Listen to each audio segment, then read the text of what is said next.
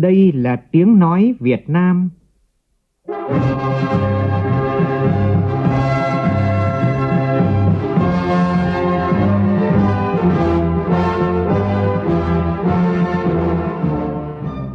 là tiếng nói Việt Nam, phát thanh từ Hà Nội, thủ đô nước Cộng hòa xã hội chủ nghĩa Việt Nam.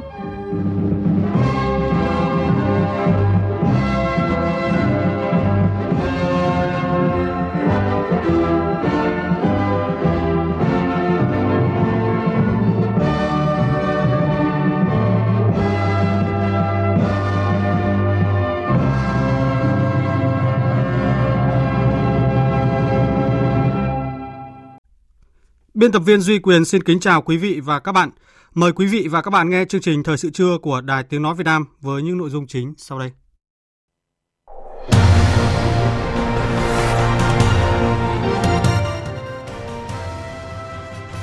Ban chấp hành Trung ương Đảng khóa 13 họp hội nghị lần thứ nhất bầu Bộ Chính trị, Tổng Bí thư, Ban Bí thư, Ủy ban Kiểm tra Trung ương, chủ nhiệm Ủy ban Kiểm tra Trung ương. Người dân cả nước bày tỏ vui mừng và gửi gắm kỳ vọng vào các đại biểu trúng cử Ban chấp hành Trung ương khóa 13. Nước ta ghi nhận thêm 14 ca mắc mới COVID-19 ở Hà Nội và 4 tỉnh thành khác. Các địa phương trên cả nước quyết liệt triển khai các công tác phòng chống, ngăn chặn dịch lây lan diện rộng. Công tác chăm lo Tết cho người nghèo, đối tượng yếu thế và người lao động tiếp tục được triển khai tại nhiều địa phương. Trong phần tin thế giới, Chính phủ Anh sẽ chính thức nộp đơn xin gia nhập Hiệp định Đối tác Toàn diện và Tiến bộ Xuyên Thái Bình Dương CPTPP vào ngày mai. Tuần hành ủng hộ bà Trần Tố Nga, công dân Pháp gốc Việt, người đang kiện các tập đoàn hóa chất Mỹ về việc cung cấp chất độc màu da cam dioxin trong chiến tranh Việt Nam diễn ra tại Pháp.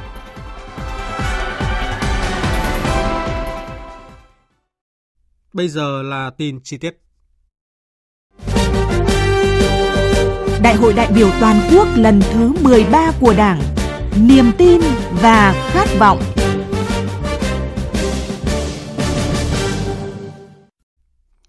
Thưa quý vị và các bạn, sáng nay tại Hà Nội, Ban chấp hành Trung ương Đảng khóa 13 họp hội nghị lần thứ nhất bầu Bộ Chính trị, Tổng Bí thư, Ban Bí thư, Ủy ban Kiểm tra Trung ương, chủ nhiệm Ủy ban Kiểm tra Trung ương.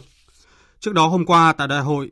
đại biểu toàn quốc lần thứ 13 đã bầu Ban chấp hành Trung ương Đảng khóa 13 gồm 200 đồng chí, trong đó 180 ủy viên chính thức và 20 ủy viên dự khuyết. Ngay sau khi kết quả bầu cử Ban chấp hành Trung ương Đảng khóa 13 được công bố vào tối qua, người dân cả nước đã bày tỏ vui mừng với thành công của đại hội và các đại biểu vừa trúng cử vào Ban chấp hành Trung ương Đảng Cộng sản Việt Nam khóa 13. Phóng viên Minh Long ghi nhận ý kiến của người dân tại thủ đô Hà Nội. Ông Nguyễn Trọng Khoa, nguyên bí thư huyện ủy huyện Thanh Oai, thành phố Hà Nội, vui mừng và phấn khởi với những đại biểu vừa được bầu vào Ban chấp hành Trung ương khóa 13. Chúng tôi tin tưởng các đồng chí được bầu trúng cử Ban chấp hành Trung ương Đảng Cộng sản Việt Nam khóa 13 đều là những hạt nhân ưu tú của Đảng, là những cán bộ từ địa phương đến Trung ương đều là những người cán bộ gương mẫu, có đức, có tài. Chúng tôi tin tưởng vào các đồng chí sẽ lãnh đạo đất nước Việt Nam trong nhiệm kỳ này đạt được những đỉnh cao mới trong việc đổi mới và xây dựng đất nước, bảo vệ tổ quốc thân yêu của chúng ta. Đặt niềm tin vào đội ngũ lãnh đạo cao nhất của đất nước trong nhiệm kỳ mới, tiếp tục đổi mới phương thức lãnh đạo, có những định hướng mới phù hợp đưa Việt Nam sánh vai cùng các nước trong khu vực cũng như trên thế giới, nhất là sớm khống chế đại dịch COVID-19 đang diễn biến phức tạp. Mong muốn đội ngũ lãnh đạo cốt cán gánh vác những trọng trách lớn lao vì mục tiêu phát triển đất nước trong giai đoạn mới, nhất là quan tâm hơn đến lĩnh vực phát triển nông nghiệp nông dân nông thôn. Ông Nguyễn Chí Ngọc, Phó Chủ tịch kiêm Tổng thư ký Tổng hội Nông nghiệp Việt Nam, Bộ Nông nghiệp và Phát triển nông thôn bày tỏ rất là mong muốn những đồng chí trúng cử trong ban chấp hành Trung ương khóa 13 và những đồng chí ở những cương vị cao nhất của Đảng tiếp tục quan tâm hơn nữa đối với những lĩnh vực nông nghiệp, nông thôn và nông dân à, để nông nghiệp và nông dân nông thôn thực sự là một lực lượng đáng tin cậy xây dựng đất nước của chúng ta hùng cường trong cái thời gian sắp tới. Cùng với người dân cả nước thì đảng viên, người dân các tỉnh miền Trung cũng bày tỏ kỳ vọng vào Ban chấp hành Trung ương Đảng khóa 13. Thưa quý vị, bà Cù Bích Thuận ở đường Đỗ Xuân Hợp, thành phố Thủ Đức, thành phố Hồ Chí Minh thì kỳ vọng rằng là Ban chấp hành Trung ương Đảng mới là đội ngũ có đủ tâm, đức, trí và đủ tầm để lãnh đạo và đưa đất nước ta tiếp tục phát triển? Tôi cũng hy vọng với cái danh sách ban chấp hành trung ương khóa này với những đồng chí như được bầu chúng ta đã biết thì sẽ tiếp tục kế thừa những cái thành quả đã đạt được, đoàn kết tạo thành sức mạnh để lãnh đạo đưa đất nước phát triển trong cái giai đoạn mới mà trước mắt đó là chống dịch hiệu quả để toàn thể nhân dân được đón Tết an toàn. Bà Thanh Thị Kỷ, trưởng ban dân tộc Hội đồng Nhân dân tỉnh Bình Thuận cho biết, tại kỳ đại hội này, nhân dân tỉnh Bình Thuận nói chung và đồng bào dân tộc thiểu số tỉnh Bình Thuận nói riêng rất quan tâm và theo dõi sự kiện này từng ngày. Người dân cũng rất kỳ vọng vào ban chấp hành trung ương khóa mới. Đồng bào cũng mong muốn vào ban chấp hành à, trung ương mới sẽ có những cái nghị quyết và có những cái quyết sách chủ trương à, đúng đắn để mà giúp cho đất nước chúng ta là ngày càng phát triển toàn diện và bền vững hơn trong cái à, thời kỳ mới và tôi thì làm công tác dân tộc thì tôi cũng mong muốn trong đại hội thứ 13 này à, sẽ có những cái nghị quyết và những cái chủ trương phù hợp à, giúp cho đồng bào dân tộc thiểu số ngày càng phát triển là đi lên và giúp đồng bào là thoát nghèo bền vững hơn và à, tạo sự cái đoàn kết trong các anh em trong dân tộc thiểu số và giúp cái vị thế của à, dân tộc của Việt Nam nó có cái vị thế à, trong cái trường quốc tế. Ông Nguyễn Hồng Sơn ở phường Nại Hiên Đông, quận Sơn Trà, thành phố Đà Nẵng bày tỏ tin tưởng vào Ban chấp hành Trung ương Đảng khóa 13, đồng thời mong muốn đại hội đưa ra những định hướng quyết sách đúng đắn, tạo khâu đột phá cho sự phát triển của đất nước. Ông Nguyễn Hồng Sơn cho rằng khi mà chúng ta có những cái người hiện tại nằm trong cái bộ máy lãnh đạo của đảng và nhà nước như trong kỳ đại hội là chọn ra được cái người như thế thì họ thực sự có đủ tâm đủ tâm thì họ luôn luôn là những cái người họ mang lại những cái giá trị làm cho cái đất nước càng ngày càng văn minh tiến bộ hơn. Thì luôn luôn là được người dân họ yêu mến và tin tưởng và hy vọng là những cái người cán bộ lãnh đạo được chọn lọc ra là họ có năng lực đủ tư cách để có thể gánh vác những cái trọng trách của đất nước, để xây dựng một cái đất nước ngày càng phồn vinh và giàu đẹp hơn. Ông Nguyễn Văn Bảy ở phường Đồng Phú, thành phố Đồng Hới, tỉnh Quảng Bình cho rằng Đại hội đại biểu toàn quốc lần thứ 13 của Đảng Cộng sản Việt Nam đã bầu ra được những cán bộ lãnh đạo cấp chiến lược đảm bảo tính liên tục kế thừa, vừa có sự đổi mới và chuyển tiếp giữa các thế hệ. Theo ông Nguyễn Văn Bảy, đại hội đã lựa chọn được những người tiêu biểu, có năng lực, gương mẫu và uy tín bầu vào ban chấp hành trung ương. Đây là một cái đại hội chuẩn bị rất lâu và kỹ lưỡng của Đảng chúng ta. Đại hội bầu ra được ban chấp hành đủ trí tuệ và nghị lực sắc bén về tư tưởng để cho một cái ban chấp hành trung ương và bộ chính trị cũng như ban bí thư là những người có đức có tài đứng vào lãnh đạo nhân dân và lãnh đạo đất nước ta. Ghi nhận của phóng viên Đài Tiếng Nói Việt Nam tại khu vực Tây Bắc cho biết, thì cán bộ đảng viên và đồng bào các dân tộc Tây Bắc vui mừng với thành công của đại hội và kỳ vọng mỗi đại biểu sẽ phát huy sáng tạo, dám nghĩ, dám làm, hành động mạnh mẽ vì sự phát triển của đất nước, vì lợi ích của quốc gia, dân tộc, có nhiều đổi mới trong xóa đói giảm nghèo bền vững cho vùng đồng bào dân tộc miền núi.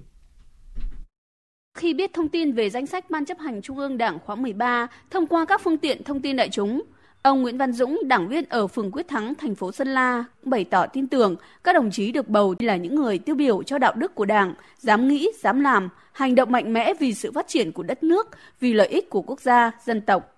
Tôi kỳ vọng ấy, ban chấp hành kỳ này ấy, là một ban chấp hành đoàn kết, thống nhất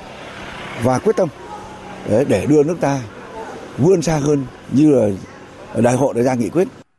Chị Nông Thị Hà, dân tộc Tài ở xã Tà Phời, thành phố Lào Cai, tin tưởng tập thể ban chấp hành khóa mới có những đột phá, đổi mới về tất cả các lĩnh vực, từ phát triển nguồn nhân lực chất lượng cao, đổi mới về khoa học kỹ thuật, đặc biệt là có nhiều đổi mới trong xóa nghèo bền vững cho vùng đồng bào dân tộc miền núi. Chúng tôi à, kỳ vọng và tin tưởng rằng Ban chấp hành Trung đảng khóa 13 à, sẽ tiếp tục à, lãnh đạo nhà nước và nhân dân thực hiện thắng lợi không chỉ là ngăn chặn và đẩy lùi đại dịch Covid mà tiếp tục lãnh đạo thực hiện thắng lợi các mục tiêu nhiệm vụ phát triển kinh tế xã hội, đảm bảo an ninh quốc phòng.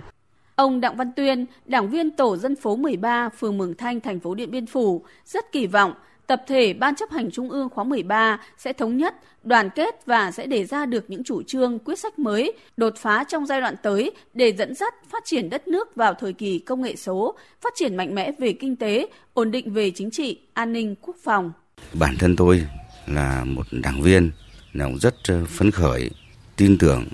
vào sự lựa chọn kỹ lưỡng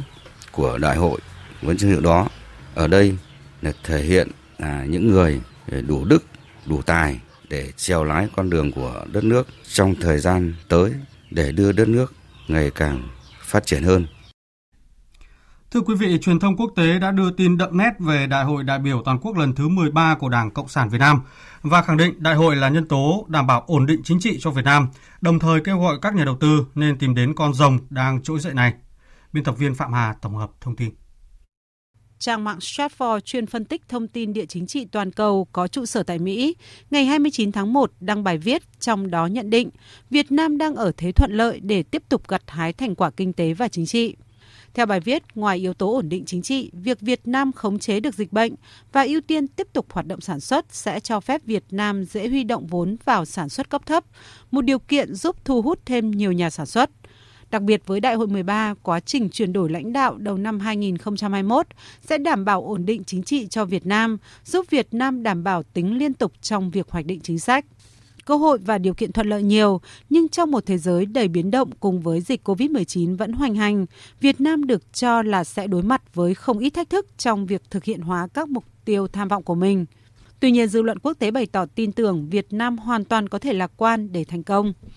Chuyên gia Nga tiến sĩ Evgeny Vlasov nhận định, Việt Nam sẽ tiếp tục thực hiện thành công chính sách đa dạng hóa, đa phương hóa quan hệ quốc tế, và duy trì quan hệ tốt đẹp không chỉ với các nước láng giềng mà còn cả với các đối tác khác. Chuyên gia ngành quan hệ quốc tế Indonesia bà Dina Prapto Rahaja khẳng định, sức ép là điều không thể tránh khỏi trong quá trình phát triển kinh tế. Tuy nhiên, Việt Nam là quốc gia vẫn giữ vững được định hướng phát triển của mình, đồng thời hưởng lợi kinh tế từ mối quan hệ với các nước như Mỹ hay Liên minh châu Âu. Trong khi đó, bên lề đại hội 13 của Đảng thì các phóng viên quốc tế đánh giá cao những thành tựu Việt Nam đạt được trong chặng đường 35 năm đổi mới, đồng thời khẳng định vai trò to lớn của Đảng Cộng sản Việt Nam đối với sự phát triển đất nước, nâng cao đời sống nhân dân. Nhà báo Han Tao của Nhật báo châu Á Thái Bình Dương APD cho rằng công cuộc đổi mới của Việt Nam với nền kinh tế thị trường và các chính sách mở cửa đã làm thay đổi tình hình Việt Nam từ thế bị bao vây cô lập trong một thời gian dài, chuyển đổi sang nền kinh tế mở cửa, giao lưu với thế giới – theo phóng viên Han Tao, mức sống của người dân Việt Nam đã được cải thiện đáng kể. Những thành tựu mà Việt Nam đạt được trong quá trình đổi mới là nhờ sự lãnh đạo của Đảng Cộng sản Việt Nam. Cùng chia sẻ về vấn đề này, nhà báo Stephen Kerner của báo Đảng Cộng sản Đức bày tỏ kinh ngạc với những gì Việt Nam đã đạt được dưới sự lãnh đạo của Đảng Cộng sản Việt Nam 35 năm qua trong việc thực hiện xóa đói, giảm nghèo, cải thiện đời sống của người dân – Đề cập vị thế của Việt Nam trên thế giới, ông Kerner đánh giá Việt Nam đang tham gia tích cực vào các hoạt động của Hội đồng Bảo an Liên Hợp Quốc nhằm tìm giải pháp hòa bình cho các vấn đề quốc tế. Trong khu vực ASEAN, Việt Nam đã chứng minh sự gắn kết của các quốc gia và các dân tộc quan trọng như thế nào.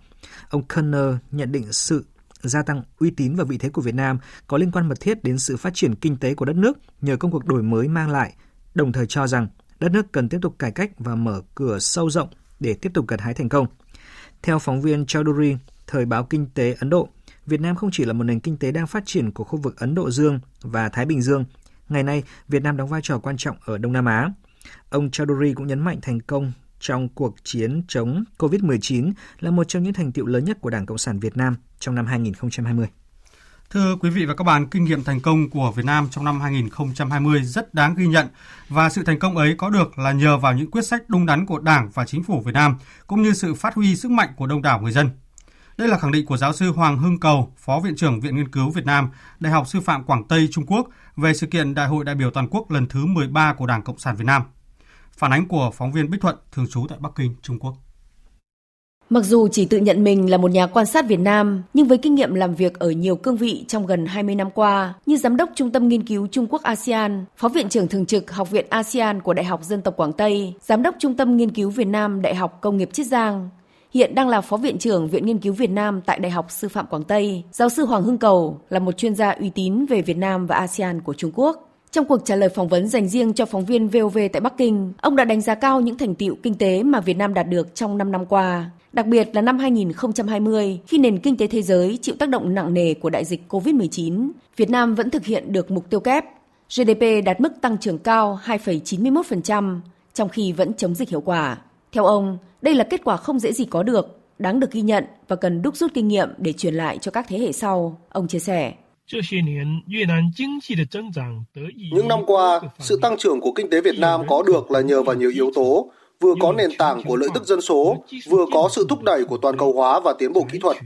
Hơn thế là do có những giải pháp đúng đắn của Đảng và chính phủ Việt Nam nên đã đảm bảo được môi trường chính trị ổn định, bầu không khí kinh doanh tương đối thuận lợi, tạo điều kiện cho phát triển kinh tế. Đông đảo người dân Việt Nam đã phát huy được sức mạnh rộng rãi trong xây dựng đất nước, đoàn kết đồng lòng, do vậy có được thành công là tất yếu. Công cuộc phòng chống tham nhũng do Tổng Bí thư Chủ tịch nước Nguyễn Phú Trọng chỉ đạo đã đạt nhiều kết quả quan trọng, tạo hiệu ứng tích cực lan tỏa trong xã hội. Giáo sư Hoàng Hưng Cầu cho rằng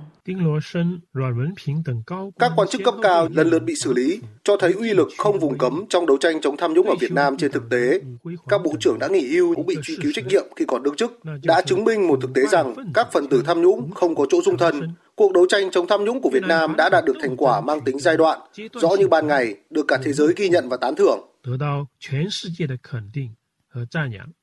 Tuy nhiên theo ông, cuộc chiến này vẫn cam go và còn một chặng đường dài phía trước bởi các hành vi tham nhũng chưa được xóa bỏ tận gốc, không gian cho trục lợi quyền lực vẫn hiện hữu và các cơ chế cần phải siết chặt hơn. Liên quan đến Đại hội 13 của Đảng Cộng sản Việt Nam, ông đặc biệt quan tâm đến vấn đề nhân sự. Ông cho rằng so với những lần trước, đại hội lần này đã làm tốt công tác chuẩn bị nhân sự. Lần này, Trung ương Đảng Cộng sản Việt Nam và toàn thể đảng viên đã có sự chuẩn bị nghiêm cẩn, quy định chặt chẽ, trình tự lớp lang trong công tác chuẩn bị sắp xếp nhân sự cho đại hội 13, từ việc xây dựng và công bố các tiêu chuẩn nhân sự đến thảo luận bỏ phiếu tại mấy kỳ họp Trung ương đều giành được kết quả tốt đẹp.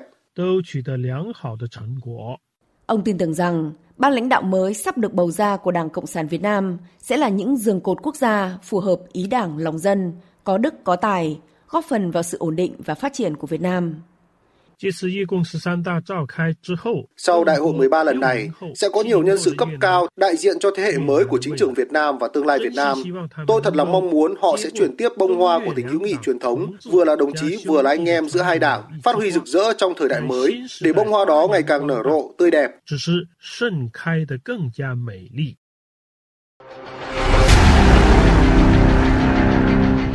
Đẩy lùi COVID-19, bảo vệ mình là bảo vệ cộng đồng.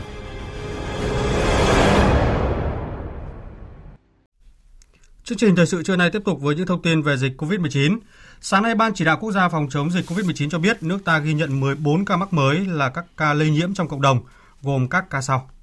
Tỉnh Bắc Ninh ghi nhận một bệnh nhân nữ 29 tuổi địa chỉ thường trú tại thành phố Chí Linh của tỉnh Hải Dương là trường hợp có chồng là bệnh nhân thứ 1565 và con là bệnh nhân thứ 1652. Đây là hai trường hợp mắc bệnh trước đó có liên quan đến ổ dịch của thành phố Chí Linh, tỉnh Hải Dương. Tỉnh Hòa Bình ghi nhận hai ca bệnh địa chỉ thường trú tại huyện Tân Lạc và thành phố Hòa Bình của tỉnh Hòa Bình có liên quan đến ổ dịch của thành phố Chí Linh, tỉnh Hải Dương. Thông tin dịch tễ đang được điều tra bổ sung.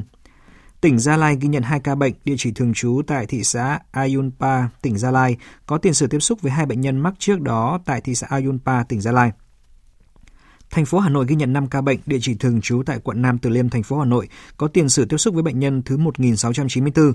Tỉnh Hải Dương ghi nhận 4 ca bệnh đều ở thành phố Chí Linh, tỉnh Hải Dương. Thông tin dịch tễ đang được điều tra bổ sung. Như vậy, tính đến sáng nay, nước ta có tổng cộng 914 ca mắc COVID-19 do lây nhiễm trong nước, trong đó số lượng ca mắc mới tính từ ngày 27 tháng 1 đến nay là 221 ca. Thưa quý vị, đến thời điểm này thì Hải Dương ghi nhận 32 ổ dịch COVID-19 ở 4 huyện, thị xã, thành phố. Trong đó có 14 ổ dịch tại thành phố Chí Linh, 12 ổ dịch tại thị xã Kinh Môn, 4 ổ dịch tại huyện Kim Thành và 2 ổ dịch tại huyện Nam Sách. Tất cả các ổ dịch này đều đã được các địa phương chủ động thực hiện cách ly y tế. Và sáng nay thì tỉnh Hải Dương phối hợp với tập đoàn Sun Group triển khai thi công lắp đặt bệnh viện giã chiến thứ 3 tại thành phố Chí Linh. Cộng tác viên Linh Giang và Phương Tuấn tại khu vực Đông Bắc thông tin. Bệnh viện giã chiến số 3 được đặt tại Trung tâm thực hành thực nghiệm Trường Đại học Sao Đỏ cơ sở 2 thành phố Chí Linh tỉnh Hải Dương với tổng diện tích mặt bằng 3.600 m2, nằm biệt lập với khu dân cư. Những hạng mục đầu tiên của bệnh viện giã chiến thứ 3 tại Hải Dương đã bắt đầu được triển khai thi công với mục tiêu ban đầu là khẩn trương lắp đặt đưa vào hoạt động 200 giường bệnh nhằm đáp ứng yêu cầu cấp bách phục vụ bệnh nhân nhiễm COVID-19 ở các mức độ khác nhau. Dự kiến, bệnh viện giã chiến số 3 tại Hải Dương sẽ hoàn thành việc thi công lắp đặt giường bệnh và toàn bộ công trình vào ngày 6 tháng 2. Ông Nguyễn Văn Cương, Phó Chủ tịch Ủy ban nhân dân thành phố Chí Linh cho biết, hiện nay công tác chuẩn bị đang được tiến hành hết sức khẩn trương. Hiện nay, thành phố đang ờ, tập trung chỉ đạo các cơ quan, các đơn vị và các lực lượng thi công đang gấp rút để, để thi công và hoàn thiện cái bệnh viện giã chiến thứ hai này dự kiến trong 7 ngày để bệnh viện giã chiến thứ hai này để đi vào hoạt động. Trước đó, chiều 30 tháng 1, tập đoàn Sun Group đã chính thức tháo gỡ một số hạng mục bệnh viện giã chiến Tiên Sơn Đà Nẵng để kịp thời chi viện cho việc thi công bệnh viện giã chiến Hải Dương trong thời gian nhanh nhất. Tính đến hết ngày 30 tháng 1, tại thị xã Kinh Môn có 18 ca dương tính với COVID-19, toàn thị xã có 12 ổ dịch. Thị xã Kinh Môn đã truy vết được 392 F1 và 1.263 F2 liên quan đến các ca bệnh dương tính trên địa bàn. Các trường hợp này đã được cách ly và lấy mẫu xét nghiệm theo đúng quy định. Ông Phạm Duy Tuyến, Giám đốc Trung tâm Kiểm soát Bệnh tật tỉnh Hải Dương cho biết. Kinh môn thì cũng quan điểm như vậy. Tức là khi phát hiện đến đâu thì chúng ta khoanh vùng đến đấy và chúng ta khẩn trương xét nghiệm do đó đưa cái cách ly cũng như là theo dõi sát sao tất cả các cái trường hợp không để bỏ nó. Thị xã Kinh Môn cũng đã tạm dừng hoạt động các bến đò ngang trên sông bắt đầu từ 12 giờ ngày 30 tháng 1 năm 2021 cho đến khi có thông báo mới để thực hiện nhiệm vụ cấp bách phòng chống dịch. Trong khi đó, Ủy ban dân tỉnh Quảng Ninh vừa quyết định thành lập tổ thông tin truy vết COVID-19 trên địa bàn tỉnh. Tổ thông tin truy vết COVID-19 có nhiệm vụ tiếp nhận thông tin về chủ trương lãnh đạo, chỉ đạo các biện pháp điều hành phòng chống dịch COVID-19 của tỉnh. Tổ nắm thông tin sẽ thông báo đến người dân để phục vụ công tác truy vết COVID-19, nhắn tin tới điện thoại cá nhân của tất cả người dân trên địa bàn tỉnh. Trong sáng nay, tại các khu vực có dịch trên địa bàn tỉnh Quảng Ninh cũng như thị xã Đông Triều, Vân Đồn, Hạ Long tiếp tục triển khai các hoạt động mạnh tay để kiểm soát dịch bệnh đang diễn biến phức tạp. Phóng viên Đài Tiếng nói Việt Nam thường trú tại khu vực Đông Bắc phản ánh. Sáng sớm nay, thành phố Hạ Long ra quân kiểm tra các hàng quán ăn sáng, nơi vẫn tập trung đông người. Mặc dù đã có thông báo yêu cầu các hộ kinh doanh chỉ bán hàng cho khách mua về, không bán hàng ăn uống tại chỗ, nhưng nhiều hộ kinh doanh vẫn cố tình vi phạm, đặc biệt là các khu vực nhiều quán ăn uống tập trung và chợ cóc trên địa bàn. Quá trình kiểm tra, thành phố Hạ Long đã xử phạt 15 triệu đồng đối với một quán ăn sáng do vi phạm các quy định về phòng chống dịch. Ông Vũ Thành Tô, người dân thành phố Hạ Long nói: Theo tôi thì cái việc này cũng nên ờ, rất cần thiết và cũng à, cấp bách cần phải xử lý nghiêm những cái việc à, hàng quán tập trung đông người để mà phòng chống dịch cho nó hiệu quả. Tình trạng mà cứ để hàng quán đông người, tập trung đông người ấy, thì à, nguy cơ dập dịch có thể là còn phức tạp kéo dài hơn nữa thì tôi thấy cũng không nên phải cố gắng. Với sự hỗ trợ của Bộ Tư lệnh Quân khu 3, thị xã Đông Triều và huyện Vân Đồn cũng đã thực hiện xong việc phun khử khuẩn, tiêu độc tại các địa điểm có ca nhiễm COVID-19, thực hiện nghiêm tinh thần nội bất xuất ngoại bất nhập tại những nơi có quyết định phong tỏa, giãn cách xã hội như xã An Sinh, Bình Dương, thị xã Đông Triều, thị trấn Cái Rồng, huyện Vân Đồn. Các lực lượng nòng cốt như công an, quân đội, y tế, dân quân tự vệ ngày đêm thay nhau trực các lấy các mẫu xét nghiệm với niềm tin sẽ nhanh chóng khoanh vùng, dập tắt được dịch bệnh COVID-19. Thượng tá Đoàn Văn Long, Phó trưởng Công an huyện Vân Đồn nói. Việc duy trì các chốt chặn thì trước tiên là chúng tôi bố trí lực lượng của công an huyện cũng như là công an xã để thực hiện phương châm 4 tại chỗ, các cái điểm chốt trực 24 trên 24 tại các điểm chốt và phát huy cái tinh thần à, của lực lượng công an tham gia vào các tổ chốt. Bên cạnh đó thì chúng tôi cũng nhận được sự hỗ trợ của à, công an tỉnh.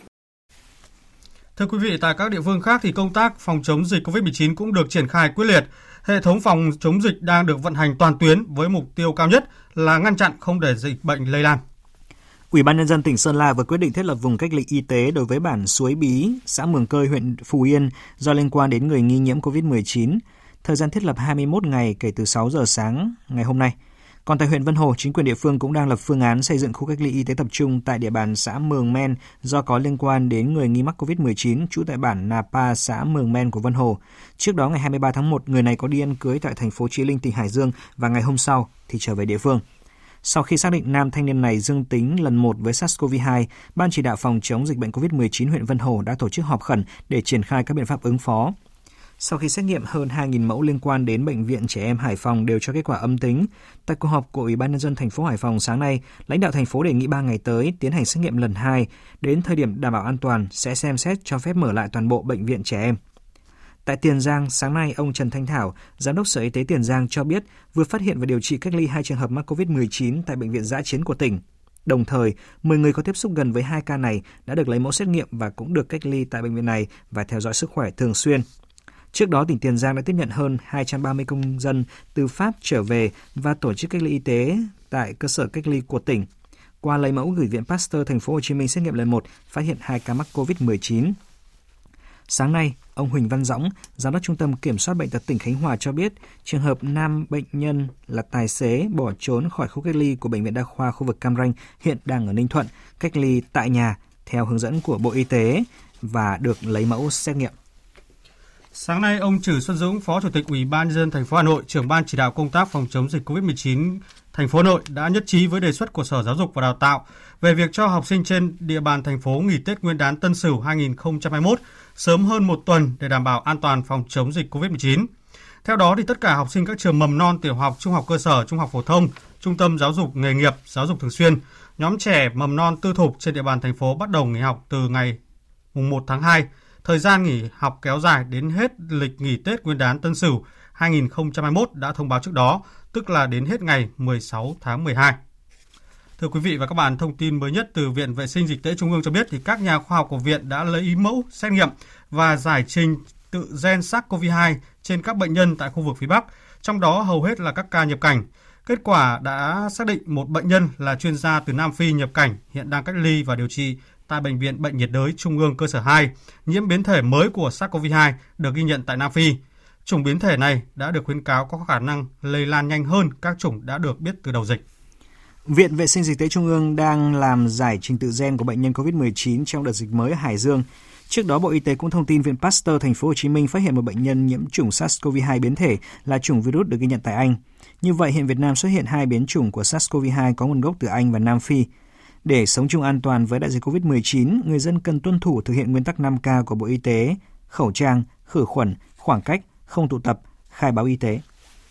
Quý vị và các bạn đang nghe chương trình Thời sự trưa của Đài Tiếng Nói Việt Nam. Xin chuyển sang thông tin về hoạt động chăm lo Tết cho công nhân, người lao động tại các địa phương. Sáng nay, Liên đoàn Lao động tỉnh Trà Vinh tổ chức chương trình Tết Xung Vầy 2021 cho công nhân lao động trong tỉnh. Ban tổ chức đã trao 530 phần quà cho công nhân lao động, gồm quà và tiền mặt trị giá 500.000 đồng mỗi phần, trao bảng tượng trưng tặng 6 căn nhà máy ấm công đoàn trị giá 40 triệu đồng mỗi căn cho đoàn viên. Ngoài ra, công ty cổ phần Trà Bắc trao tặng một căn nhà máy ấm công nhân cho người lao động khó khăn về nhà ở. Ngoài ra, trong chuỗi hoạt động chăm lo Tết, các cấp công đoàn tỉnh Trà Vinh đã tổ chức thăm hỏi trao tặng gần 2.600 phần quà với tổng giá trị gần 1 tỷ 300 triệu đồng cho công nhân lao động. Tại Bến Tre, sáng nay, Công đoàn các khu công nghiệp phối hợp với Liên đoàn Lao động tỉnh Bến Tre tổ chức Tết Xung Vầy năm 2021 cho 700 đoàn viên công nhân lao động làm việc ở hai khu công nghiệp Giao Long và An Hiệp. Tại chương trình này, Công đoàn các khu công nghiệp họp mặt cho Công đoàn Lao động. Tại chương trình, công nhân, người lao động xung vầy bên bữa cơm ngày Tết và nhận phần quà lì xì 400.000 đồng mỗi suất. Công đoàn các khu công nghiệp cũng thực hiện chương trình phúc lợi đoàn viên, trao trên 350 phần quà cho công đoàn viên về dự Tết xung vầy, trao trợ cấp cho 12 trường hợp công đoàn lao động bị bệnh nan y hiểm nghèo. Tại tỉnh Con Tum, hoạt động chăm lo Tết cho người dân đang hướng về vùng sâu và khu vực biên giới với quyết tâm không để người dân nào không có Tết. Phóng viên Khoa Điểm thường trú tại khu vực Tây Nguyên phản ánh. Càng những ngày gần Tết, trên các nẻo đường của tỉnh Con Tum có thêm nhiều đoàn xe đưa Tết đến với người dân vùng sâu, vùng biên giới khó khăn của tỉnh. Là một trong 200 em học sinh trường phổ thông dân tộc bán chú tiểu học Đắc Nên, xã Đắc Nên, huyện Com Lông được nhận quà Tết từ chương trình Tết ấm cho học sinh nghèo vùng cao đón xuân Tân Sửu 2021. Em Y Lan, dân tộc Sơ Đăng, học sinh lớp 5A cho biết. Cháu thấy rất vui bởi vì các chú các cô đã tặng cho cháu áo ấm. Cháu cảm ơn các chú các cô rất nhiều. Cháu thấy mình đã có được áo ấm, cháu sẽ học thật ngoan và thật giỏi, vâng lời bố mẹ và vâng lời anh chị. Cùng với những xã vùng sâu, vùng đồng bào dân tộc thiểu số khó khăn, những ngày này, ở 13 xã biên giới thuộc 4 huyện Đắc Lây, Ngọc Hồi, Sa Thầy và Ia Hờ Rai của tỉnh Con Tum cũng diễn ra nhiều hoạt động chăm lo Tết cho người dân. Tại huyện Ia Hờ Rai, ngay trước thềm năm mới, Ủy ban Mặt trận Tổ quốc Việt Nam huyện đã trao 7 nhà đại đoàn kết với tổng trị giá 390 triệu đồng cho 7 hộ nghèo khó khăn về nhà ở. Ông Nguyễn Tiến Dũng, Phó Chủ tịch Ủy ban Nhân dân huyện Ia Hờ Rai cho biết, huyện đã phân bổ trên 700 triệu đồng để chăm lo hỗ trợ Tết cho hộ nghèo, gia đình có hoàn cảnh khó khăn. Rồi từ nhiều nguồn khác nhau, hỗ trợ mỗi xã trên 100 triệu đồng để tổ chức Tết chung cho người dân các thôn. Việc chăm lo Tết cho nhân dân trên địa bàn được chúng tôi đặc biệt quan tâm vào cuộc của cấp ủy chính quyền địa phương. Chúng tôi đang triển khai hết sức tích cực. Ngày hội bánh trưng xanh cũng được lồng ghép để làm sao thực sự đây là một ngày hội gói bánh trưng xanh của khu dân cư. Tránh các cái trường hợp làm hình thức chung chung không mang lại hiệu quả kết hợp với các đêm văn nghệ xuân biên cương, rồi mừng đảng, mừng xuân, mừng đất nước đổi mới. Lan tỏa tinh thần sẻ chia yêu thương, chung tay chăm lo tết cho người dân biên giới. Hội liên hiệp phụ nữ tỉnh con tum cùng bộ chỉ huy bộ đội biên phòng tỉnh, hội liên hiệp phụ nữ thành phố hà nội đã tổ chức nhiều hoạt động trên suốt dọc tuyến biên giới dài trên 292 km giáp nước bạn lào và campuchia. Những tết ấm yêu thương, trao nhà tình nghĩa thì gói bánh trưng và làm các món ăn truyền thống, phiên chợ không đồng hỗ trợ mô hình phát triển kinh tế của hội viên phụ nữ, trao học bổng cho học sinh, tặng quà dịp Tết đã mang lại nhiều niềm vui Tết cho người dân nơi biên giới. Chị Y Tháo, làng Gờ Rập, xã Morai, huyện Sa Thầy rất vui khi nhận được nhiều đồ dùng để sử dụng trong dịp Tết từ phiên chợ không đồng. Em được nhận mũ lên với lại quần áo, bao tay với lại bánh quà với lại xà phòng gội đầu. Em vui lắm. Món quà đó là ý nghĩa rất lâu để mình đội trong mùa rét, mình đi đâu mình cũng đội nó. Với quyết tâm không để hộ dân nào không có Tết, Ủy ban Nhân dân tỉnh Con Tum đã quyết định chi gần 11 tỷ đồng hỗ trợ hộ nghèo, hộ cận nghèo đón Tết Nguyên đán Tân Sửu 2021. Theo đó, trên 12.000 hộ nghèo của tỉnh Tết này được hỗ trợ mỗi hộ 600.000 đồng. Trên 2.000 hộ nghèo theo tiêu chí thiếu hụt tiếp cận dịch vụ xã hội cơ bản và hộ cận nghèo được hỗ trợ mỗi hộ 300.000 đồng. Trong những ngày này, niềm vui Tết đang lan tỏa cả ở những vùng xa xôi, khó khăn nhất của tỉnh Con Tum. Chuyển xin sang các tin đáng chú ý khác. Một vụ sập giàn giáo ở công trình Trung tâm Thương mại Dịch vụ Mỹ nghệ vàng bạc đá quý và cổ vật nằm trong khu vực trung tâm thương mại Sen Vàng, phường Gia Cẩm, thành phố Việt Trì, tỉnh Phú Thọ đã xảy ra vào khoảng 8 giờ sáng nay khiến ít nhất 5 người bị thương, trong đó một người nguy kịch. Theo phản ánh của các lao động đang làm việc tại công trình, có 5 người bị rơi từ đỉnh giàn giáo xuống đất, trong đó có một người bị rơi thẳng xuống đất, số còn lại bám được ở những tầng giáo phía dưới. Ngay sau đó cả 5 người đã được đưa đi cấp cứu tại bệnh viện đa khoa tỉnh Phú Thọ. Đại diện khoa cấp cứu bệnh viện đa khoa tỉnh Phú Thọ cho biết có ít nhất một người bị thương rất nặng, bốn người còn lại đang được chụp chiếu và điều trị. Lãnh đạo công an thành phố Việt Trì cho biết, sau khi nhận được thông tin về việc sập giàn giáo tại khu vực trung tâm thương mại Sen Vàng, đơn vị đã chỉ đạo lực lượng liên quan xuống hiện trường kiểm tra, xác minh sự việc. Bước đầu, các lực lượng chức năng đã phong tỏa hiện trường, phối hợp làm rõ nguyên nhân vụ việc. Thưa quý vị, hôm nay ngày cuối cùng của tháng 1, Bắc Bộ tiếp tục có sương mù dày khiến không khí bị ô nhiễm. Nhiều điểm ở mức có rất hại cho sức khỏe. Hầu hết chỉ số chất lượng không khí AQI tại các điểm quan trắc ở Hà Nội và các tỉnh thành lân cận đều chuyển ở mức đỏ, mức có hại cho sức khỏe. Nhiều điểm màu tím, thậm chí có điểm màu nâu, nguy hại cho sức khỏe. Các bác sĩ khuyến cáo người dân nên hạn chế ra đường, hoạt động thể dục thể thao ngoài trời, tránh tụ tập nơi công cộng, thực hiện đúng hướng dẫn của Bộ Y tế, mang những loại khẩu trang có kích thước lọc nhỏ, thường xuyên rửa tay để bảo vệ sức khỏe. Và ngay sau đây, biên tập viên Xuân Ninh chuyển đến quý vị và các bạn những thông tin thời tiết trên cả nước.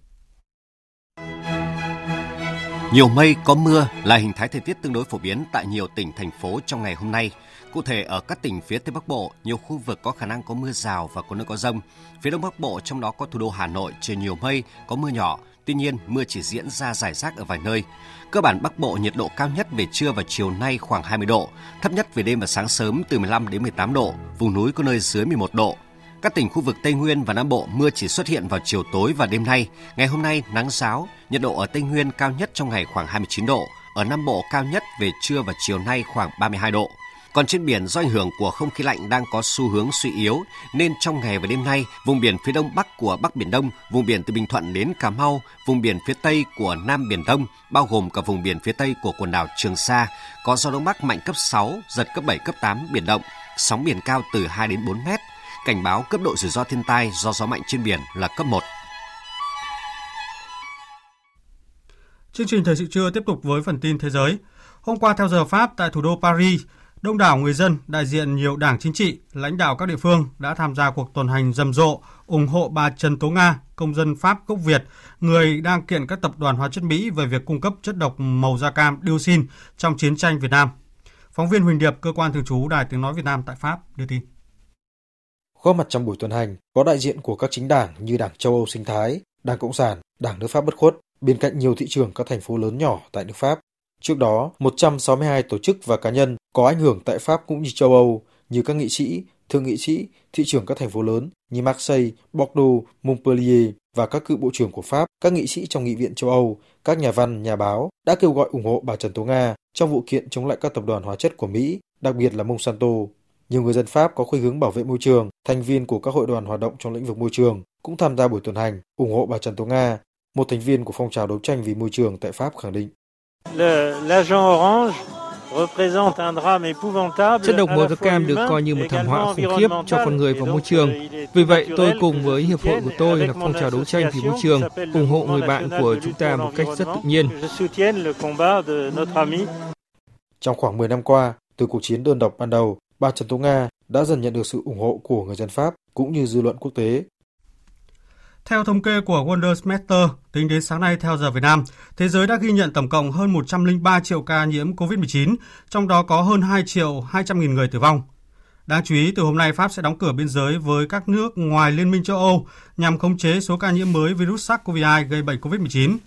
Trong một diễn biến khác, thì chính phủ Na Uy cho biết sẽ từng bước nới lỏng lệnh phong tỏa tại vùng thủ đô, cho phép một số cửa hàng và hoạt động giải trí mở cửa trở lại từ ngày 3 tháng 2 tới.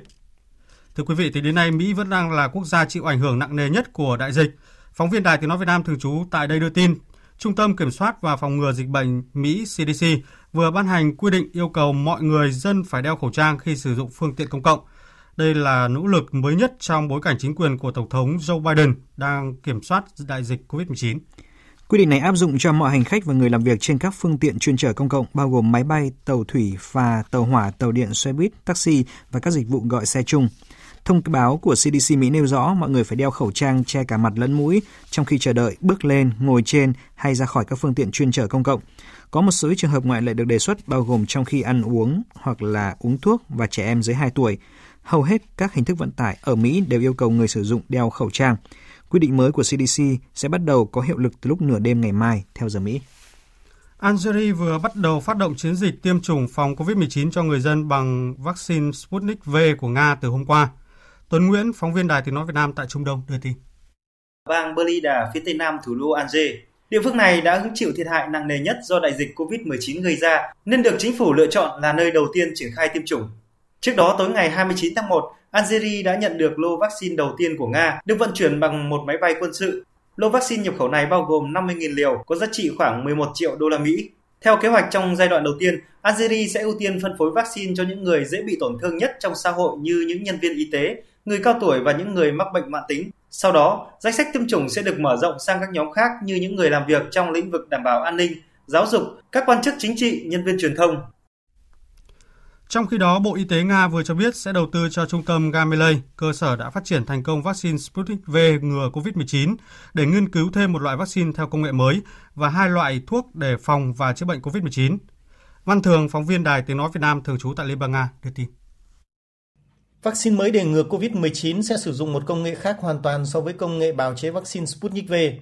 Theo đó, vaccine mới sẽ dự kiến được tạo ra bằng cách sử dụng công nghệ vaccine vỏ virus với mục đích tạo ra vaccine mới mang đầy đủ các đặc điểm an toàn, đáp ứng miễn dịch mạnh mẽ và trở thành vaccine thay thế cho các vaccine truyền thống được tạo ra từ chủng virus đã bị suy yếu hoặc bất hoạt.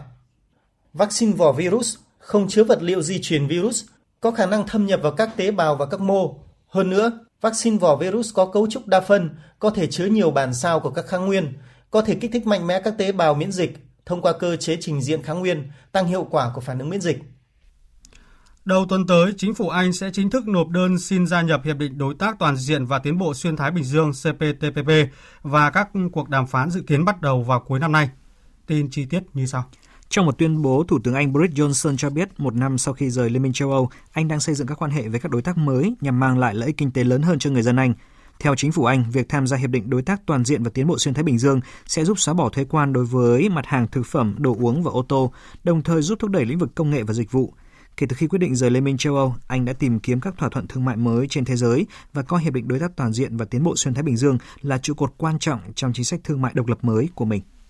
Quý vị và các bạn đang nghe chương trình Thời sự trưa của Đài Tiếng Nói Việt Nam. Tiếp theo chương trình như thường lệ là những vấn đề sự kiện quốc tế đáng chú ý diễn ra trong tuần qua.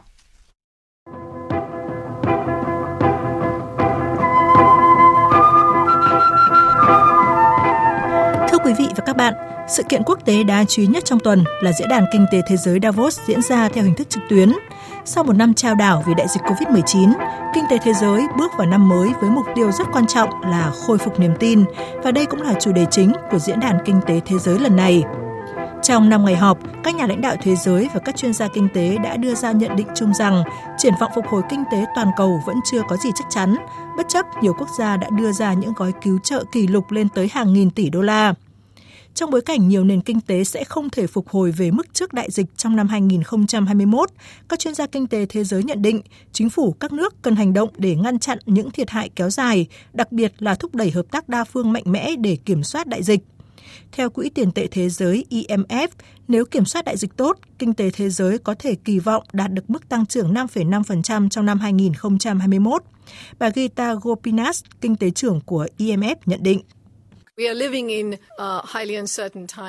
Chúng ta đang sống trong thời điểm không chắc chắn. Thế giới năm 2021 sẽ có những bước tiến so với năm 2020. Tuy nhiên, những bước tiến đạt được sẽ phụ thuộc rất nhiều vào cuộc chạy đua kiểm soát COVID-19, biến thể mới, vaccine, cũng như các chính sách kích thích kinh tế đưa ra. Trong tuần, thế giới ghi nhận nhiều bước đi tích cực của các quốc gia trong nỗ lực chống biến đổi khí hậu toàn cầu. Tại Diễn đàn Kinh tế Thế giới Davos, lãnh đạo các quốc gia cũng đưa ra những mục tiêu khí hậu cụ thể hơn, nghiêm ngặt hơn nhằm thực hiện lời kêu gọi của ông Klaus Schwab, nhà sáng lập và chủ tịch điều hành của diễn đàn về sự tái lập vĩ đại. Bên cạnh Diễn đàn Kinh tế Thế giới Davos, Hội nghị thượng đỉnh về thích ứng biến đổi khí hậu do Hà Lan chủ trì tổ chức cũng ghi nhận những bước tiến tích cực của cộng đồng quốc tế với biến đổi khí hậu, trong đó có việc Mỹ thông báo quay trở lại thỏa thuận khí hậu Paris. Khác với các hội nghị tập trung vào việc ngăn chặn nguyên nhân gây ra biến đổi khí hậu, Hội nghị thượng đỉnh về thích ứng với biến đổi khí hậu là sự kiện đầu tiên tập trung bàn về các phương pháp để thích ứng và giảm thiểu các thiệt hại do biến đổi khí hậu gây ra một cách cụ thể và ở cấp độ vi mô. Đáng chú ý là việc các nước và tổ chức như là Anh, Hà Lan, Bangladesh, Ai Cập, Malawi, Saint Lucia và Liên Hợp Quốc đã lập ra Liên minh hành động thích ứng nhằm gây quỹ, kêu gọi tài trợ và phối hợp hành động. Một sự kiện quốc tế đáng chú ý trong tuần là việc Nga và Mỹ đang hoàn tất những thủ tục cuối cùng để gia hạn hiệp ước cắt giảm vũ khí tấn công chiến lược mới, còn gọi là START mới. Đây là hiệp ước kiểm soát vũ khí cuối cùng còn lại giữa hai nước và cũng là hồ sơ đầu tiên chứng kiến sự hợp tác Nga-Mỹ dưới thời chính quyền của Tổng thống Joe Biden. Việc Nga và Mỹ có thể đạt được thỏa thuận gia hạn hiệp ước thêm 5 năm chỉ trong chưa đầy một tuần, được kỳ vọng sẽ là sự khởi đầu cho một chương thuận lợi hơn cho quan hệ hai nước trong khi Tổng thống Nga Vladimir Putin đã ký phê chuẩn dự luật hôm 29 tháng 1, thì Bộ Ngoại giao Mỹ cũng khẳng định sẽ hoàn tất các thủ tục trước ngày 5 tháng 2 tới. Người phát ngôn Nhà Trắng jens Psaki nhấn mạnh. Tổng thống từ lâu đã thể hiện lập trường rõ ràng New START là vì lợi ích an ninh quốc gia của Mỹ và việc gia hạn càng có ý nghĩa hơn trong bối cảnh mối quan hệ căng thẳng với Nga hiện nay. Hiệp ước cắt giảm vũ khí tấn công chiến lược mới là hiệp ước cuối cùng còn hiệu lực nhằm hạn chế các lực lượng hạt nhân và làm mỏ neo cho sự ổn định chiến lược giữa hai nước. Liên quan đến tình hình dịch bệnh COVID-19, trong tuần, tổng số ca mắc COVID-19 trên toàn thế giới đã vượt qua mốc 100 triệu người. Trước tình hình dịch bệnh diễn biến phức tạp với số ca mắc và tử vong cao, hàng loạt quốc gia, nhất là tại châu Âu, đã phải tái phong tỏa hoặc siết chặt những biện pháp phòng chống dịch, đồng thời đẩy nhanh chương trình tiêm chủng vaccine. Giới chức Y tế Thế giới cho rằng tốc độ lây lan của các biến thể virus SARS-CoV-2 mới và mức độ nguy hiểm của các biến thể này đang đặt cuộc chiến toàn cầu trước những thách thức mới. Theo tiến sĩ Anthony Fauci, chuyên gia dịch tễ hàng đầu của Mỹ, giới khoa học đã có sự chuẩn bị nhằm đối phó với khả năng virus tiếp tục phát triển và có thể đạt đến mức vượt ngưỡng mà vaccine không còn hiệu quả như mong muốn. Trong bối cảnh đó, Tổ chức Y tế Thế giới tiếp tục kêu gọi các nước giàu chia sẻ vaccine COVID-19 với các nước nghèo bởi việc tích trữ vaccine sẽ khiến đại dịch tiếp tục bùng phát mạnh. Đặc biệt, việc tranh giành vaccine đang khiến những người tuyến đầu trong cuộc chiến chống dịch tại các nước nghèo trên thế giới gặp nguy hiểm. Ngày 28 tháng 1 hàng năm là ngày đánh dấu kỳ xuân vận lớn nhất trong năm tại Trung Quốc, khi người dân làm việc tại các thành phố lớn trở về quê ăn Tết cùng gia đình. Nhưng năm nay, số lượng người đi lại ở quốc gia này chỉ bằng 60% so với các năm, sau khi chính quyền Trung Quốc ở tất cả các cấp kêu gọi người dân ở lại nơi làm việc thay vì trở về quê ăn Tết ít nhất 29 tỉnh, thành phố đã đưa ra khuyến cáo người dân ở yên tại chỗ và tránh đi lại trong kỳ nghỉ Tết. Những người làm việc trong kỳ nghỉ sẽ được trả lương làm thêm hoặc thêm thời gian nghỉ. Hầu hết các thành phố trên toàn quốc đều không cho phép tổ chức các buổi tụ tập và liên hoan lớn như là đám cưới, đám tang và tiệc đoàn tụ gia đình. Ở các khu vực ít rủi ro, các buổi họp mặt gia đình chỉ giới hạn tối đa 10 người. Khi ra ngoài, người dân luôn phải đeo khẩu trang. Diễn biến phức tạp của dịch cho thấy thế giới vẫn phải sẵn sàng đương đầu với một tương lai có thể là ảm đạm trong vài năm tới. Quý vị và các bạn vừa nghe biên tập viên Đài Tiếng Nói Việt Nam điểm lại những sự kiện vấn đề quốc tế diễn ra trong tuần qua. Chương trình thời sự trưa nay tiếp tục với trang tin đầu tư tài chính và bản tin thể thao. Trang tin đầu tư tài chính. Các biên tập viên Thành Trung và Thu Trang xin kính chào quý vị và các bạn. Theo Tổng cục Thống kê, tổng vốn đầu tư nước ngoài vào Việt Nam tính đến ngày 20 tháng 1 năm 2021 bao gồm vốn đăng ký mới, vốn đăng ký điều chỉnh và giá trị góp vốn mua cổ phần của nhà đầu tư nước ngoài đạt hơn 2 tỷ đô la Mỹ, giảm 62,2% so với cùng kỳ năm 2020. Cũng theo số liệu Tổng cục Thống kê mới cập nhật, kim ngạch xuất khẩu hàng hóa tháng 12 năm 2020 đạt 27,65 tỷ đô la Mỹ, cao hơn 1,15 tỷ đô la Mỹ so với số ước tính. Ước tính tháng 1 năm nay kim ngạch xuất khẩu hàng hóa đạt 27,7 tỷ đô la Mỹ, tăng 0,2% so với tháng trước và tăng 50,5% so với cùng kỳ 2020. Một thông tin đáng phấn khởi là trong tháng 1 năm 2021, cả nước có gần 10,1 nghìn doanh nghiệp thành lập mới với tổng vốn đăng ký là 155,1 nghìn tỷ đồng, tăng hơn 20% so với tháng đầu của năm 2020. Theo thông tin từ Tổng cục Hải quan, năm 2020 đã có tới 99,56% doanh nghiệp thực hiện thủ tục hải quan điện tử, chiếm 99,32% tổng kim ngạch xuất nhập khẩu. Với hơn 11 triệu tờ khai trong năm 2020, các doanh nghiệp tiết kiệm được khoảng 200 triệu đô la Mỹ cho thủ tục thông quan. Ngân hàng Nhà nước chi nhánh Hà Nội cho biết, tính đến cuối năm 2020, nợ xấu của các tổ chức tín dụng trên địa bàn chiếm 1,91% tổng dư nợ. Đây là con số sau khi các tổ chức tín dụng trên địa bàn đã thực hiện cơ cấu lại thời hạn trả nợ cho gần 11.500 khách hàng với tổng dư nợ đạt 45.200 tỷ đồng. Đầu tư tài chính biến cơ hội thành hiện thực. Đầu tư tài chính biến cơ hội thành hiện thực. Thưa quý vị và các bạn, theo đánh giá của Bộ Xây dựng, mặc dù còn nhiều khó khăn nhưng giá bán bất động sản trên thị trường không có xu hướng giảm mà vẫn tăng, nhất là ở những phân khúc nhà ở có giá trung bình và đất nền. Hiện nay các doanh nghiệp phát triển bất động sản đang huy động nhiều nguồn lực, trong đó có giải pháp phát hành trái phiếu để đầu tư sản xuất, kinh doanh. Ghi nhận của phóng viên Thành Trung. Theo báo cáo của Ngân hàng Nhà nước, đến thời điểm này, tổng dư nợ tín dụng với toàn nền kinh tế là 8,3 triệu tỷ đồng, riêng đối với lĩnh vực bất động sản là khoảng 1,6 triệu tỷ đồng, chiếm hơn 19% dư nợ tín dụng toàn nền kinh tế.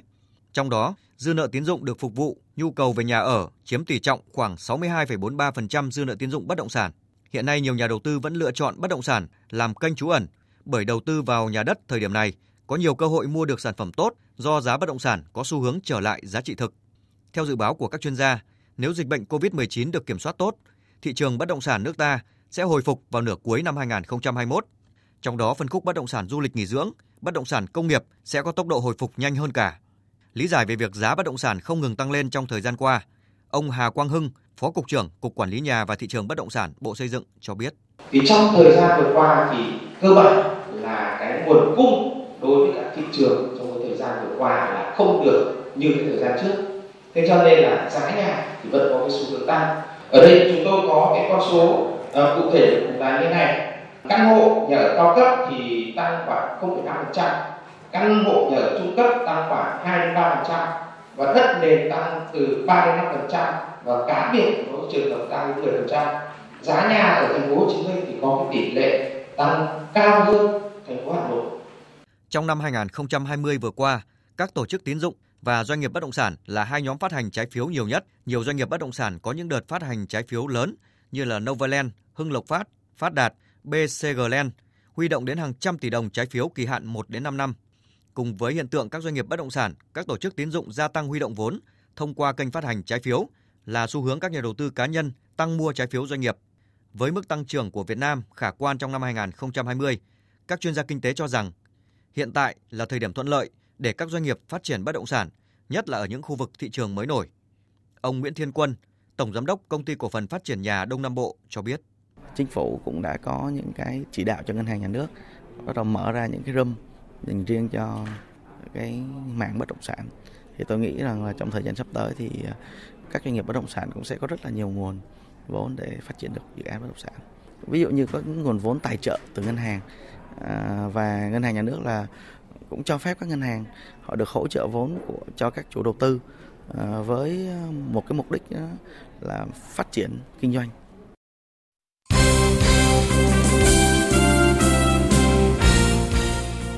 Thưa quý vị và các bạn, do ảnh hưởng của dịch Covid-19, chỉ có 2 trong 7 trận đấu ở vòng 3 V-League 2021 được diễn ra khi Đông Á Thanh Hóa tiếp Nam Định và Sông Lam Nghệ An làm khách của Sài Gòn FC vào chiều qua. Trên sân thống nhất, Trần Sút Kỳ cựu Độ Melo ghi bàn duy nhất giúp Sài Gòn FC thắng Sông Lam Nghệ An 1-0. Tính cả trận gặp Sông Lam Nghệ An, Sài Gòn FC thắng trận thứ hai sau 3 trận V-League đã đấu mùa này. Cả hai trận thắng của thầy trò ông Vũ Tiến Thành đều có tỷ số 1-0 và người ghi bàn cho họ đều là Đỗ Melo.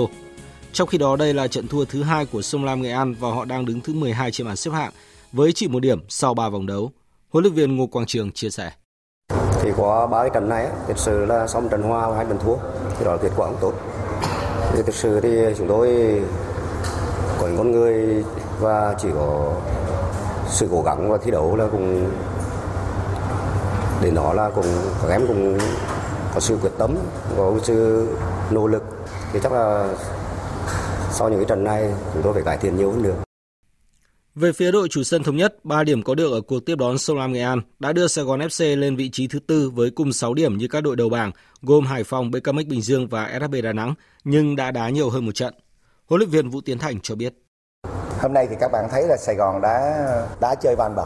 chúng tôi kiểm soát bóng nhiều hơn và đó là cái ờ, cái điều mà lãnh đạo câu lạc bộ và bản thân ban huấn luyện là chúng tôi muốn. Trận này thì ờ, cái hài lòng nhất không chỉ về mặt tỷ số mà hài lòng nhất về lối chơi.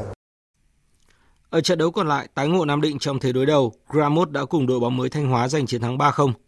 Trên sân Thanh Hóa không có khán giả, Hoàng Vũ Samson đưa đội nhà vượt lên dẫn ngay từ phút thứ 10 và trong hiệp 2, lần lượt Trịnh Văn Lợi rồi Văn Thắng ghi bàn mang về 3 điểm trọn vẹn. Thanh Hóa có được trận thắng đầu tiên ở mùa giải năm nay và vươn lên vị trí thứ 5 với 4 điểm, còn Nam Định vẫn chỉ có 3 điểm từ vòng đầu và đứng thứ 10.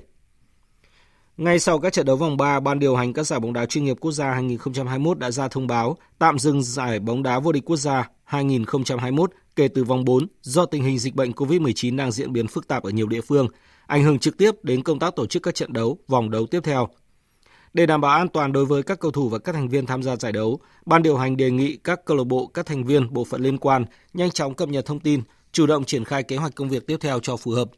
Yêu cầu các câu lạc bộ tăng cường công tác quản lý cầu thủ,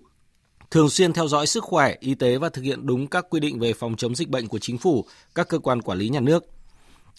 Các ban tổ chức trận đấu phối hợp với Sở Y tế địa phương nghiêm túc thực hiện công tác triển khai các biện pháp phòng chống dịch COVID-19, chủ động vệ sinh khử trùng tổng thể các hạng mục liên quan, đảm bảo an toàn và sẵn sàng khi giải đấu tiếp tục trở lại.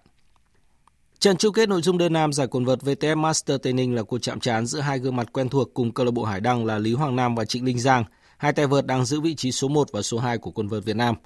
Ở trận bán kết ngày hôm qua, Hoàng Nam thắng dễ Nguyễn Đắc Tiến của Hà Nội 6-1 ở ván đầu và sau đó đối thủ bỏ cuộc. Trong khi đó, Linh Giang vượt qua Phạm Minh Tuấn của Thành phố Hồ Chí Minh với tỷ số 6-2, 6-1 ở trận còn lại. Tay vợt Linh Giang cho biết. Thể thao thì ờ, đoán trước rất khó nên là em cũng không có một dự đoán gì ờ, chính xác ờ, chính xác cả. Nhưng mà em biết rằng em sẽ thi đấu hết sức mình để thể hiện ừ, một trận đấu hay. Chuyển sang phần tin thể thao quốc tế, Phung phí nhiều cơ hội, Manchester United và chủ nhà Arsenal đã hòa nhau 0-0 ở trận đấu vòng 21 giải Ngoại hạng Anh diễn ra dạng sáng nay. Man United lập kỷ lục câu lạc bộ với 18 trận bất bại liên tiếp trên sân khách, nhưng họ không quá tự hào với một điểm từ sân Emirates. Hai đội cùng tạo nhiều cơ hội ngon ăn và chỉ cách chiến thắng trong gang tấc.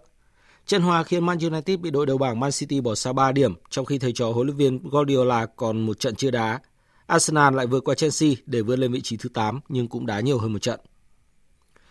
Tiền đạo Lewandowski ghi bàn ở trận thứ 9 liên tiếp tại Bundesliga, đóng góp vào chiến thắng 4-1 của Bayern Munich trước Hoffenheim và đây là bàn thắng thứ 24 của anh ở mùa này sau 18 vòng đấu. Lewandowski còn kiến tạo cho Thomas Müller nâng tỷ số lên 2-0 ở phút 43.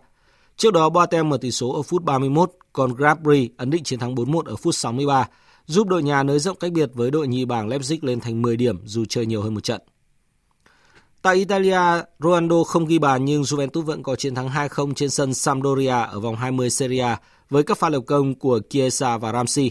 Đây là chiến thắng thứ hai liên tiếp của thầy trò huấn luyện viên Andrea Pirlo kể từ trận thua Inter. Nó giúp họ vượt qua AS Roma để vươn lên chiếm vị trí thứ ba, qua đó gây áp lực với hai đội đầu bảng. Juventus thu hẹp cách biệt với Inter còn 2 điểm và kém Milan 7 điểm nhưng đã ít hơn một trận. Dự báo thời tiết Phía Tây Bắc Bộ nhiều mây, có mưa, mưa rào và có nơi có rông, gió nhẹ, trời rét, nhiệt độ từ 15 đến 20 độ. Phía Đông Bắc Bộ nhiều mây, có mưa, mưa nhỏ rải rác. Riêng vùng núi có mưa, mưa rào, gió Đông Nam cấp 2, cấp 3, trời rét. Nhiệt độ từ 15 đến 20 độ, vùng núi thấp nhất từ 12 đến 15 độ, vùng núi cao có nơi dưới 11 độ. Các tỉnh từ Thanh Hóa đến Thừa Thiên Huế nhiều mây có mưa vài nơi, gió bắc đến tây bắc cấp 2 cấp 3, phía bắc trời rét, phía nam sáng và đêm trời rét, nhiệt độ từ 17 đến 24 độ. Các tỉnh ven biển từ Đà Nẵng đến Bình Thuận, phía Bắc nhiều mây có mưa vài nơi, phía Nam có mây, ngày nắng, đêm có mưa rào vài nơi, gió Đông Bắc cấp 3, phía Bắc sáng và đêm trời lạnh, nhiệt độ từ 20 đến 30 độ. Khu vực Tây Nguyên, chiều nắng, đêm có mưa rào vài nơi, gió Đông Bắc đến Đông cấp 2, cấp 3, sáng và đêm trời rét, nhiệt độ từ 15 đến 29 độ. Khu vực Nam Bộ, chiều nắng, đêm có mưa rào vài nơi, gió Đông Bắc cấp 2, cấp 3, nhiệt độ từ 23 đến 32 độ. Khu vực Hà Nội nhiều mây có lúc có mưa nhỏ, gió Đông Nam cấp 2, cấp 3, trời rét, nhiệt độ từ 16 đến 20 độ. Dự báo thời tiết biển Vịnh Bắc Bộ có mưa vài nơi, sáng có sương mù, tầm nhìn xa trên 10 km, giảm xuống dưới 1 km trong sương mù, gió đông cấp 3, cấp 4. Vùng biển từ Quảng Trị đến Quảng Ngãi, vùng biển từ Bình Định đến Ninh Thuận có mưa vài nơi, tầm nhìn xa trên 10 km, gió đông cấp 4, cấp 5. Vùng biển từ Bình Thuận đến Cà Mau có mưa rào vài nơi, tầm nhìn xa trên 10 km, gió đông bắc cấp 6, giật cấp 7, cấp 8, biển động. Vùng biển từ Cà Mau đến Kiên Giang có mưa rào vài nơi, tầm nhìn xa trên 10 km, gió đông bắc đến đông cấp 4. Khu vực Bắc Biển Đông có mưa vài nơi tầm nhìn xa trên 10 km, gió Đông Bắc cấp 5, riêng vùng biển phía Đông Bắc cấp 6, giật cấp 7, cấp 8, biển động. Khu vực giữa Biển Đông có mưa rào và rông vài nơi tầm nhìn xa trên 10 km, gió Đông Bắc cấp 5. Khu vực Nam Biển Đông, khu vực quần đảo Trường Sa thuộc tỉnh Khánh Hòa có mưa rào và rông vài nơi, tầm nhìn xa trên 10 km, gió Đông Bắc cấp 5, riêng phía Tây cấp 6, giật cấp 7, cấp 8, biển động. Khu vực quần đảo Hoàng Sa thuộc thành phố Đà Nẵng không mưa, tầm nhìn xa trên 10 km, gió Đông Bắc cấp 5. Vịnh Thái Lan có mưa rào và rông vài nơi, tầm nhìn xa trên 10 km, gió Đông cấp 3, cấp 4. Những thông tin thời tiết vừa rồi đã kết thúc chương trình Thời sự trưa nay của Đài Tiếng Nói Việt Nam. Chương trình hôm nay do các biên tập viên Duy Quyền, Hoàng Ân, Thu Hòa tổ chức biên soạn và thực hiện, cùng sự tham gia của kỹ thuật viên Nguyễn Mến. Chịu trách nhiệm nội dung Nguyễn Vũ Duy. Cảm ơn quý vị đã quan tâm lắng nghe. Kính chào và hẹn gặp lại.